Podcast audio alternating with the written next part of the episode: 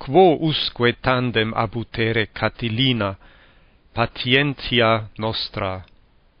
Quam diu etiam furor iste tuus nos eludet?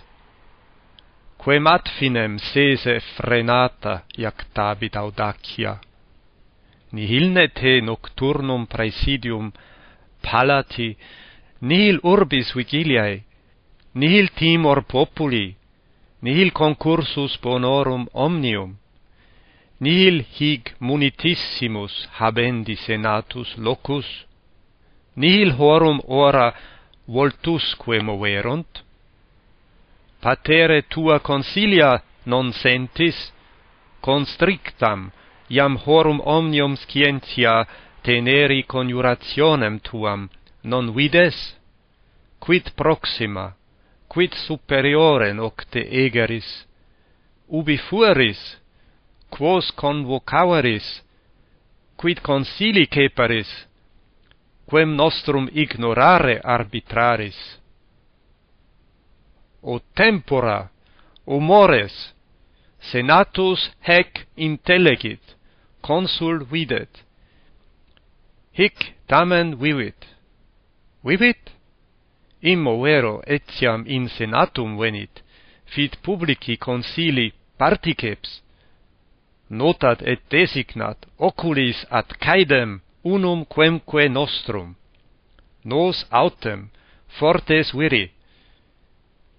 Satisfacere rei publicae videmur, si istius furorem actela vitamus.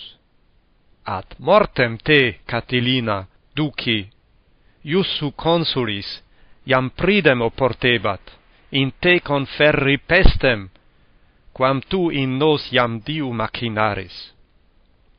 Anvero vir amplissimus Publius Scipio, pontifex Maximus, Tiberium Gracchum, mediocriter labefactantem statum rei publicae privatus interfecit, Catilinam orbem terrae caede, at quencendis vastare cupientem nos consules perferemos, nam illa nimis antiqua praeterio quod Gaius Servilius ahala spurium maelium novis rebus studentem manu sua occidit.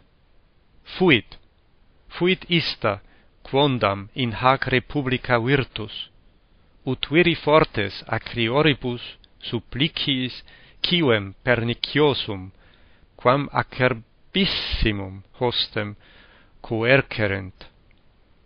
Habemus senatus consultum in te, Catilina, vehemens et grave, non de est republicae consilium neque auctoritas huius ordinis, nos, nos dico aperte, consules desumus.